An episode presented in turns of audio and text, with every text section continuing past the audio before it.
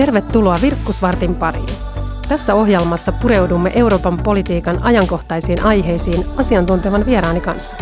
Minä olen europarlamentaarikko Henna Virkkunen EPP-ryhmästä ja tämä on Virkkusvartti. Tervetuloa mukaan.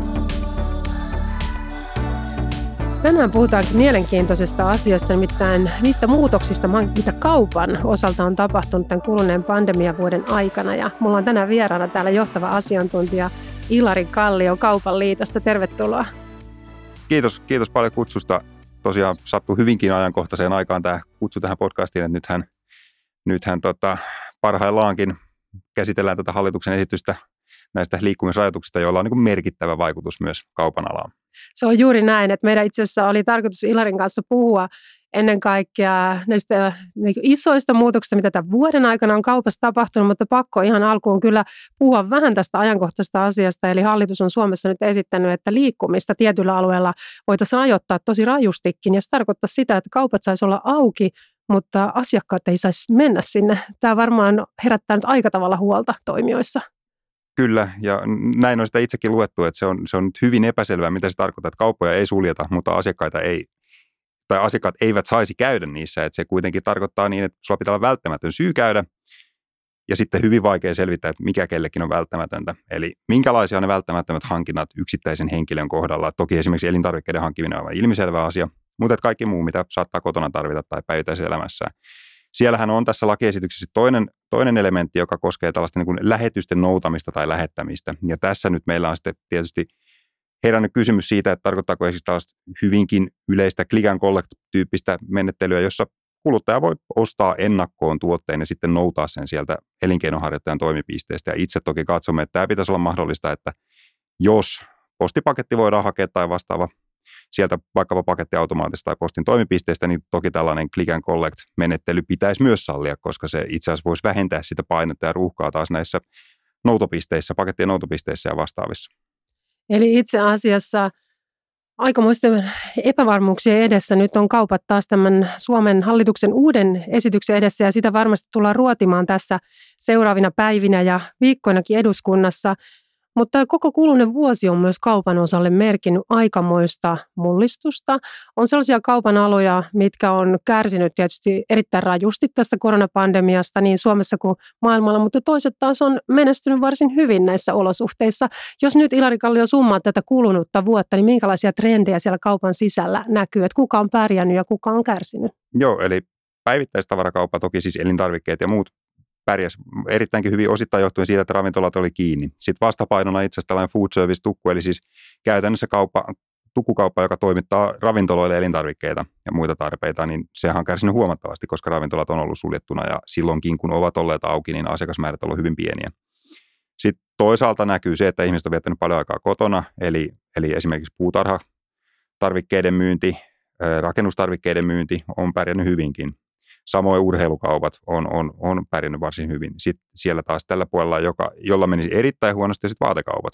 Ja toisaalta koru, kelloliikkeet, myös, myös tällaiset niin optikoliikkeet, joilla meni tuossa vuosi sitten keväällä erittäin huonosti, tilanne vähän parantui, mutta jäi kuitenkin kokonaisuutena tappiolle. Eli, eli kyllä näkyy selvästi, että sellaiset tuotteet, joita ja tavarat, joita kuluttajat ostaa käydäkseen vaikkapa töissä tai vieraillakseen tuttavien luona tai käydäkseen ulkona syömässä, niin sellaisten myynti on vähentynyt. Eli nyt ollaan kotona niissä vanhoissa vaatteissa, mutta toisaalta laitetaan kotia kuntoon. Et sisustustavarat on vielä yksi, yksi, mikä unohdin mainita, joka on siis menestynyt hyvinkin.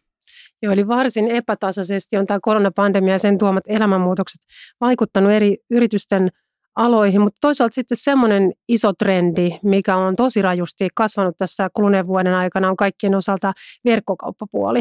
Eli Postin tuossa alkuvuodesta julkistaman selvityksen mukaan Suomessa noin 60 prosenttia olisi jopa ollut tämä verkkokaupan kasvu. Miten se on näkynyt kaupan liiton näkökulmasta?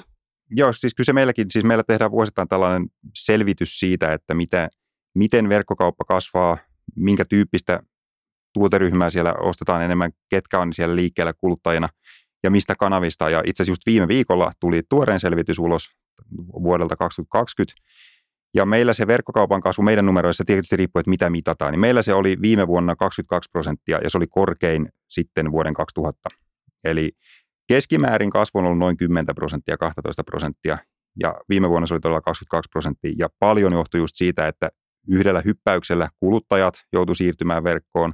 Myös jonkin verran elinkeinoharjoittajat itse siirtyisivät verkkoon, kun, kun kaupankäynti tai asiointi kivijalkakaupoissa väheni tämän pandemian takia. Ja siinä ilahduttavaa oli se, että kotimaisen kaupan osuus tästä koko verkkokaupasta kasvaa koko ajan. Eli, eli tavarat, jotka toimitetaan Suomen sisällä sille kuluttajalle.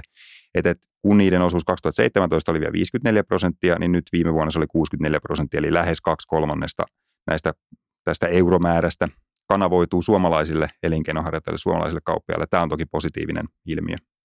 Se on ilman muuta myönteistä, koska näissä eurooppalaisissa vertailussa Suomihan ei verkkokaupan osalta ole ollut mitenkään huiman edistyksellinen, eli nyt on otettu siinä askelia ja todellakin kuluttajat on löytänyt myös nämä kotimaiset verkkokaupat. Toisaalta tuolla verkkokauppapuolella on pitkään tietenkin näkynyt jo se, että se tuo kuluttajille näitä mahdollisuuksia, että voi ympäri maailmaa ostaa tuotteita ja voi saada hyvin halvalla hinnalla näitä tuotteita ja monet suomalaisetkin on pitkään innokkaasti tilanneet esimerkiksi kiinalaisista verkkokaupoista tuotteita – sillä on myös omat varjopuolensa tällä kansainvälisellä ostamisella sekä kuluttajien että suomalaisten yritysten näkökulmasta. Mitä tällaisia varjopuolia kaupan liiton näkökulmasta tähän liittyy? Joo, ja tähän, tähän on hyvä tosiaan mainita, että noin, siis yli 10 prosenttia suomalaisten ostos, verkko-ostoseuroista kanavoituu edelleen Kiinaan, että se on niin hyvin merkittävä. Ja sitten on toki euro, isot eurooppalaiset, isot globaalit verkkokaupat ja markkinapaikat, niin kuin me kutsutaan näitä, näitä alustoja, joilla yksittäiset myyjät voi myydä tavaraa kuluttajille. Ja, ja kyllähän ongelma näissä markkinapaikoissa on se, että kuluttaja ei aina tiedä, että kuka se on se vastapuoli, jolta tavara ostetaan. Eli myyjä jää kuitenkin piiloon. Että kyllä, jos, jos, jos kuluttaja vierailee Amazonissa tai Wishissä, Amazon tietysti kaikkien tuntema Wish, itse asiassa suomalaisten kaikkein suosituin verkkokauppakanava yhdellä mittarilla, niin, tota, niin, niin kyllähän se kauppias jää piiloon sinne markkinapaikan taakse. Ja silloin siitä sitten kumpuaa erilaisia haasteita. Esimerkiksi tietääkö kuluttaja, mistä tavara tulee, vastaako se eurooppalaisia vaatimuksia. Tämä on yksi iso ongelma, että Eurooppaan tulee nimenomaan kuluttajien itsensä tilaamana vaarallisia tuotteita, toki väärennöksiä. Ja sitten vaan sellaisia tuotteita, jotka ei vastaa eurooppalaisia vaatimuksia. Ja näistä ennen kaikkea tietysti vaaralliset tuotteet on meidän huolena, koska siinä kohtaa, jos kuluttajalle jotain sattuu, niin siitä ei kukaan vastaa. Kuluttaja, että kuluttaja kantaa itse sen riskin. Toinen elementti sitten vielä, mikä liittyy esimerkiksi elektroniikkaan, mikä on haasteellinen suomalaisten ja eurooppalaisten elinkeinoharjoittajien kannalta on tämä niin sanottu tuottajavastuu. Eli mitä jos tavarassa on tällaisia aineita, jotka vaikka kierrätetään yleensä. Akut on hyvä esimerkki. Akut pystytään kierrättämään ja akkujen kierrätykseen nämä myyjätahot osallistuu siihen kustannuksiin, mutta nämä kiinalaiset myyjät ei osallistu, jolloin se jää sitten suomalaisten kannettavaksi tai muiden eurooppalaisten kannettavaksi. Että, että nämä on nämä kaksi isoa ongelmaa, tämä ympäristöpuoli ja kuluttajan kuluttajan suoja ja kuluttajan oikeudet. Tämä on nyt teema, mihin pyritään pureutumaan myös Euroopan tasolla. Eli täällä puhuu europarlamentaarikko Henna Virkkonen ja mulla on vieraana tänään johtava asiantuntija Ilari Kallio Kaupan liitosta ja puhutaan muun muassa verkkokaupan kasvusta. Ja nyt tässä juuri joulun alla komissio esitteli aloitteita digitaalisten markkinoiden ja digitaalisten palveluiden osalta ja siinä on tämä yksi tärkeä lainsäädäntö, missä itse toimin teollisuusvaliokunnan pääneuvottelijana koskee juuri sitä, että sellaiset tuotteet ja palvelut, mitkä on laittomia eurooppalaisissa yhteiskunnissa muutenkin, ne on laittomia myös verkossa. Ja tähän halutaan erityisesti vahvistaa myös sitä näkökulmaa, että myös tällaiset kolmansien maiden toimijat, kuten vaikkapa kiinalaiset verkkokauppiat, ne tuotteet, mitä Euroopassa myydään, niin niiden täytyy vastata myös meidän standardeja. Te olette kaupan liitossa perehtynyt tähän äh, lainsäädäntöön. Miten arvelet, Ilari Kallio, pystytäänkö tällä riittävästi varmistamaan se, että jatkossa kaikki noudattaa Euroopassa samoja pelisääntöjä? Joo, eli tämä asetus sähköisistä palveluista tai DSA-asetus lyhykäisyydessään, niin se, se tarjoaa erittäin hyvän lähtökohdan. Ja se, se, mikä siinä on hyvää näin verkkokaupan näkökulmasta tai ylipäätään kaupan alan näkökulmasta, on se, että online-markkinapaikoille on asetettu tiettyjä erityisvaatimuksia. Esimerkiksi, että markkinapaikan pitäisi ihan lain mukaan tunnistaa ne bisnesasiakkaat. Tällä hetkellä lainsäädännössä tällaista vaatimusta ei ole. Toki useimmat markkinapaikat haluaa tietää, keiden, keiden kanssa he tekevät bisnestä joka tapauksessa. Mutta kun tämä tuodaan lainsäädäntöön, niin se luultavasti on omiaan karsimaan sieltä tällaisia epäilyttävämpiä tai, tai sanotaan niin kuin harmaalla alueella toimivia, toimivia myyjiä. Haaste tässä liittyy siihen, että jos, jos markkinapaikkakaan ei ole eurooppalainen ja siellä toimii myyjiä, jotka ei ole eurooppalaisia, niin miten tämä on täytäntöön pantavissa. Ja, ja siinä on itse asiassa tällainen, mitä on pohjoismaisten kollegoiden kanssa paljon pyöritelty, että mitä voitaisiin tehdä. Ja yksi, yksi vaihtoehto olisi tällainen, että nimenomaan markkinapaikat, jotka sallii tai välittää näitä tavaroita kolmansissa maissa toimivilta myyjiltä eurooppalaisille kuluttajille, niin ne markkinapaikat kantaisi vastuun siitä, että kuluttajansuoja toteutuu niissä tilanteissa, joissa ei ole myyjää, taikka maahantuoja. Otetaan esimerkkinä tuoteturvallisuus. Jos Euroopassa on valmistaja tai maahantuoja tai se jälleenmyyjä, niin silloin käytännössä tämä kyseinen valmistaja, maahantuoja tai jälleenmyyjä vastaa tuoteturvallisuudesta sen kyseisen tavaran osalta. Mutta kun mitään näistä ei ole, niin kuten sanoin, niin tällä hetkellä se jää kuluttajan harteille – mutta olemme pohtineet tätä pohjoismaisessa yhteistyössä, että voisiko se olla sen markkinapaikan harteilla näissä tilanteissa. Toki ei haluta sitä, että markkinapaikoille siirtyisi täysin se myyjän riski, koska se, se taas hidastaisi verkkokaupan kehitystä, ja meillä kuitenkin on jo vastuutaho selkeästi. Mutta tällä ratkaisulla, että, että markkinapaikat vastaisi kolmansien maiden myyjien, myyjien puolesta kuluttajan suojasta, ja taas sitten myyjä, eurooppalainen myyjä vastaisi omasta puolestaan kuluttajan suojasta. Itse asiassa toisi sen toisi sen kilpailuasetelman lähemmäs toisiaan. Eli silloin voitaisiin puhua tällaisesta niin kuin, no, EU-jargon ja level playing field, eli, eli tasapuoliset kilpailuolosuhteet. Ja samalla kuluttajan kannalta olisi selvää, että hänellä on aina joku suoja. Että tämä olisi se keskeinen tekijä. Että muuten tämä DSA-asetus kaupan alan näkökulmasta on erittäin hyvä, että siellä on tarpeellisia elementtejä siihen, että miten vaikkapa nyt sitten laittomista tavaroista, jos niitä havaitaan markkinapaikoilla, raportoidaan sille markkinapaikalle, jotta ne voidaan ottaa pois myynnistä ja just tämä asiakkaan tunnistaminen. Ja siellä on tiettyjä muita kohtia, jotka on nimenomaan kohdennettu kaupan alalle joita, tai markkinapaikoille, joita, joita pidämme erittäinkin positiivisina.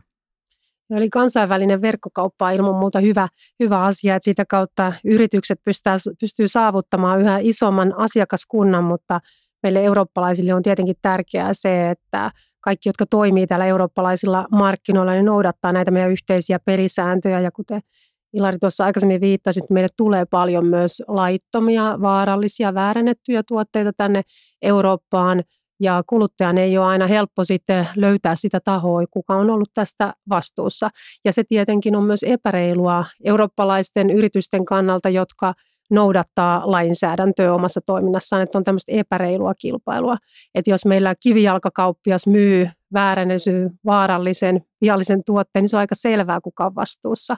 Mutta nyt ongelma on juuri ollut se, että sitä ei olekaan tuolta kansainvälisestä verkkokaupasta niin helppo löytää, ja tähän tämä uusi EU-lainsäädäntö pyrkii nyt pureutumaan. Mutta tuossa vähän kuulosti, että kaupan liitollakin on vielä siihen muutostoiveita ja ehdotuksia, ja nyt tämä käsittely tosiaan käynnistyy tuolla EU-parlamentissa. Joo, ja tähän liittyen vielä mainitsin, että meillä on Kaupaliitossa tässä talven mittaan toteutettu tällaista koeostoprojektia, josta nyt ollaan laatimassa raporttia. Eli, eli käytännössä yksi kollegani teki ostoksia kansainvälisillä markkinapaikoilla, nimenomaan nämä tunnetuimmat Amazon, eBay, Wish ja AliExpress. Ja 55 tuotetta tilattiin ja 12 on edelleen matkalla, kun tilaukset tehtiin marraskuun puolivälin ja tammikuun puolivälin välisenä aikana, että aika kauan kestää joidenkin tuotteiden osalta. Tavoitteena nimenomaan oli vähän tar- kartoittaa sitä, että minkälaista tavaraa siellä on saatavilla. Ostettiin siis sellaisia tuotteita, joita, jotka on joko keskimäärin voi olla aika vaarallisia, tai sitten sellaisia, joita ylipäätään kuluttajat ostaa, esimerkiksi tekstiilejä ja lasten tavaroita. Ja muutamat näistä toimitettiin kemialliseen analyysiin, tuloksia odotellaan, että löytyykö mitään. Tavallaan toivoisin, että ei löydy. Se kertoo, että kuluttaja voi olla vähän huojentuneempi. Toisaalta jos löytyy, niin sekin on osoitus siitä, että se on itse asiassa hyvin yleistä, että vaarallista tavaraa liikkuu. Toinen kategoria nimenomaan nämä tuoteväärennökset, eli, eli pari tuotetta tilattiin ihan sillä mentaliteetillä, että katsotaan onko aito. Toisesta tiesi, että se ei ole aito, jos sieltä tulee se, mitä kuvassa näkyy. Mutta tietysti mahdollisuus oli, että olisi tullut vähän eri tuote kuin kuvassa näkyy. No sieltä tuli selkeä väärennös. Toinen oli sitten tällainen niin kuin siis tekstiili, kollegepaita, joka on merkkituote sinänsä, mutta että lähempi tarkastelu kyllä näyttää, että vaikuttaa hyvin vahvasti siltä, että kyseessä on väärennös. Että se, se on tähtävissä esimerkiksi siitä, että se printin jälki siinä paidassa on paljon huonompi kuin, kuin siinä merkkituotteessa, jonka voi ostaa suomalaisesta kivijalasta tai eurooppalaisesta verkkokaupasta.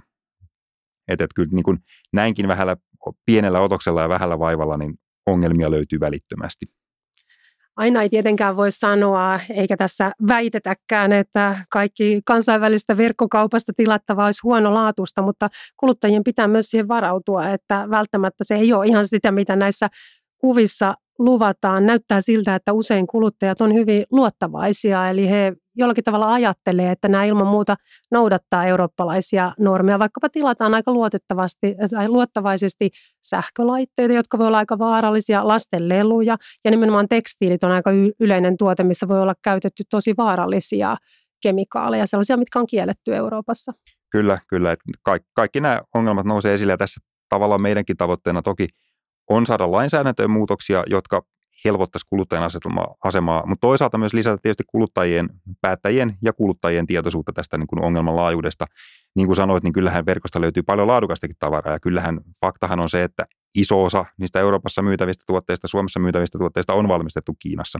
Että et ei voida sanoa, että kaikki Kiinasta tulee vaan huonoa tai kaikki Suomesta tulee vaan hyvää. No jälkimmäisen voin sanoa, mutta, tota, mutta että kyllähän se näin on, että kuluttajan pitäisi vaan niin paremmin ehkä tiedostaa, että siinä voi ottaa riskin, jos tilaa kansainväliseltä markkinapaikalta elektroniikkaa, jota ei ole sitten niin kuin varmistettu, että se vastaa eurooppalaisia vaatimuksia, tai kalastelleluja, joka on tietysti, tietysti niin kuin merkittävä riski, jos ne sisältää vaikkapa kemikaaleja, jotka on lapsille vaarallisia, kun lapset nyt pistää suuhunsa kaiken, mikä on käden ulottuvilla, pienet lapset siis.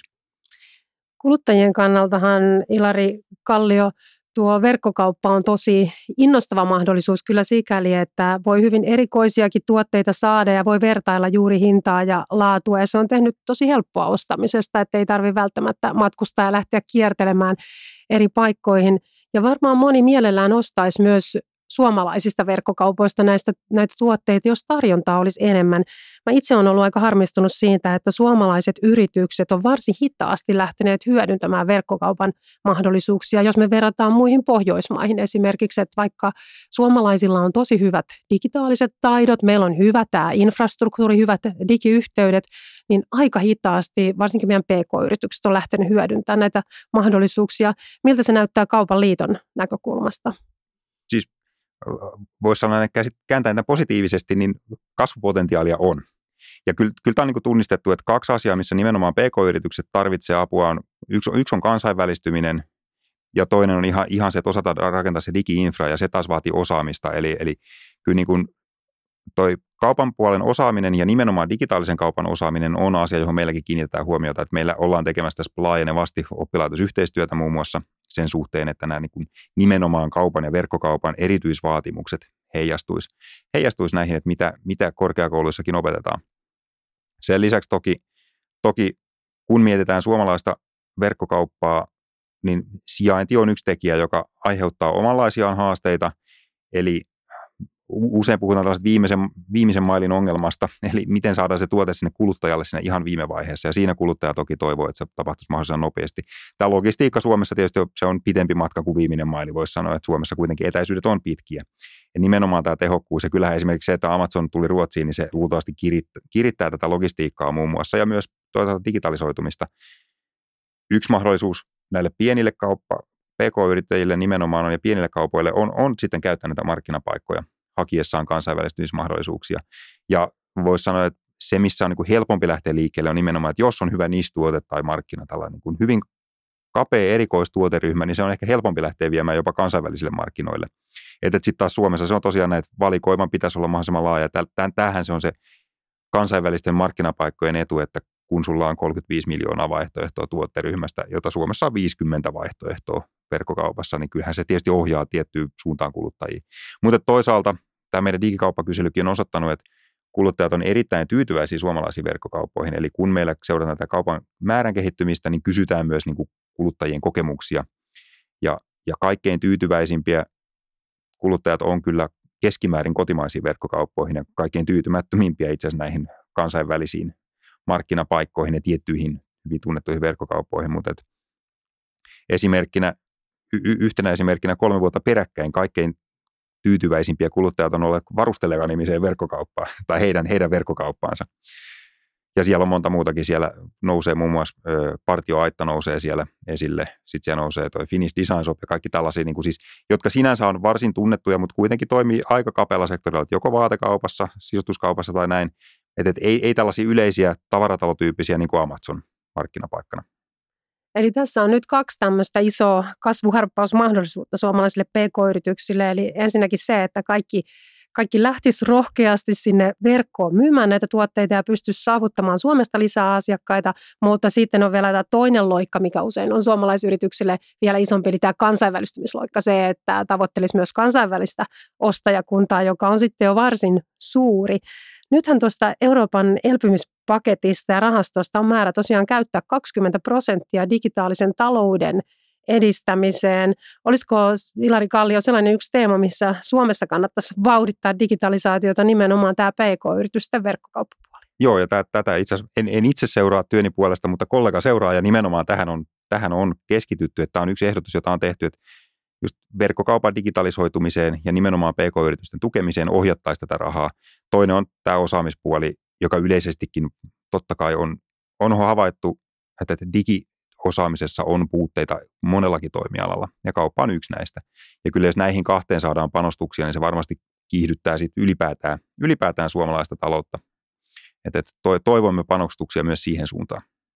Näin, eli täältä Virkkusvartista vahva kannustus siihen, että nyt satsataan PK-yritysten digitalisaatio ja verkkokauppaan. Se tuo mahtavia kasvun mahdollisuuksia ja itse omalta osaltani Euroopan parlamentissa pyrin nyt pitämään mahdollisimman hyvää huolen siitä, että saadaan taattua reilu kilpailuympäristö myös PK-yrityksille Euroopassa tulevaisuudessakin verkkokaupan osalta.